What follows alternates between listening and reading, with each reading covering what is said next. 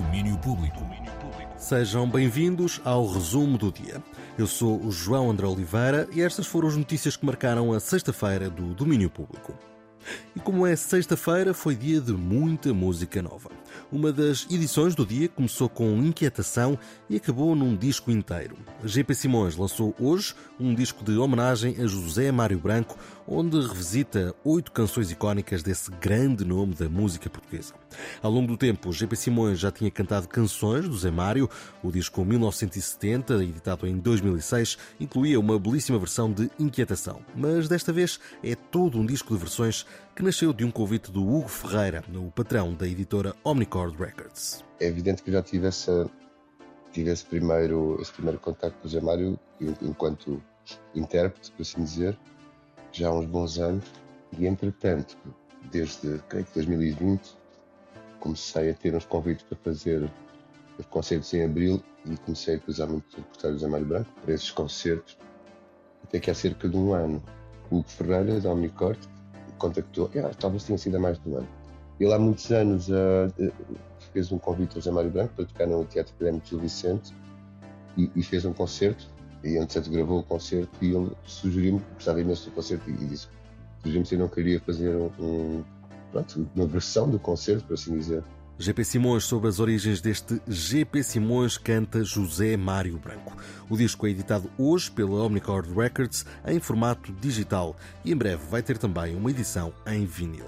É uma das muitas edições do dia. Houve também discos novos dos MGMT, um EP dos portugueses Basalto e singles novos de Kings of Leon, Throws in the Shine e Houseplants, entre outros, tudo para animar o fim de semana. Foi também um dia com várias confirmações no campo dos concertos. Desde logo, com mais um nome para o Arraial St. Patrick's 24, que vai acontecer dia 16 de março em Lisboa. Mara Andrade é a confirmação do dia para esta festa dos amigos. É a 7ª edição do Arraial e acontece no dia 16 de março na Garagem Lisboa, em Marvila, com apoio da Três. Também saiu nome novo para o Meo Sudoeste. A cantora brasileira Anitta vai voltar à herdade da Casa Branca, na Zambujeira do Mar, para um concerto no dia 9 de agosto.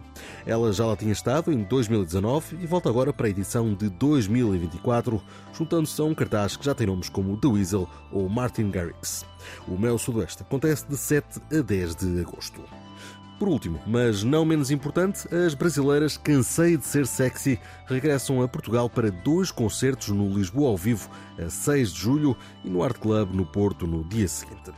A banda esteve afastada durante 11 anos e regressa agora ao ativo para celebrar 20 anos de um percurso marcado por canções como Let's Make Love and Listen to Death from Above, Alala ou Music is My Hot Hot Sex.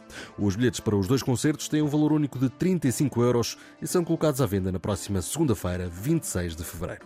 Para o fim, deixo a sombra. É esse o nome da tour acústica dos Moonspell, que começa hoje, em Coimbra, e que só acaba no final de outubro, com um concerto na Arena, onde a banda vai dividir palco com a Orquestra Sinfonietta de Lisboa. Não é a primeira digressão acústica dos Moonspell, que já o tinham feito em 2010. Mas, diz-nos o Fernando Ribeiro, essa deixou saudades. Acho que vai correr muito bem, porque o público que viu ficou com alguma saudade, e o outro que não viu ficou com pena de não ver. Portanto, é um bocado uma faceta acústica em que nós vamos para o palco, somos os 5, num registro um pouco mais intimista, mas não deixa de ter também o seu caráter épico. Temos uma pequena secção de cordas, temos um pequeno coro e vamos contando as histórias das canções com versões diferentes e com um espetáculo cuidado, etc. E é a maneira também de sairmos com o nosso circo, a nossa banda, irmos especialmente tocar nos teatros, que muitas vezes são um orgulho da cidade. Tínhamos que retomar este projeto e vai-nos permitir ter uma vida mais calma. A digressão começa hoje com um concerto no Convento de São Francisco, em Coimbra, a primeira de 10 datas de uma tour feita sobretudo nos teatros municipais espalhados pelo país, sem datas marcadas para Porto ou Lisboa. A única exceção é o grande espetáculo que os Moonspell estão a preparar com a Orquestra Sinfonietta de Lisboa, que vai acontecer na MEO Arena no dia 26 de outubro, um concerto que conta com o apoio da Antena 3. Muita música e muitos concertos a sair desta sexta-feira. É o ponto final do resumo do dia. Já sabem, ele está de regresso a partir de segunda-feira. Até lá, tenham o resto de boa sexta e um bom fim de semana. Domínio Público.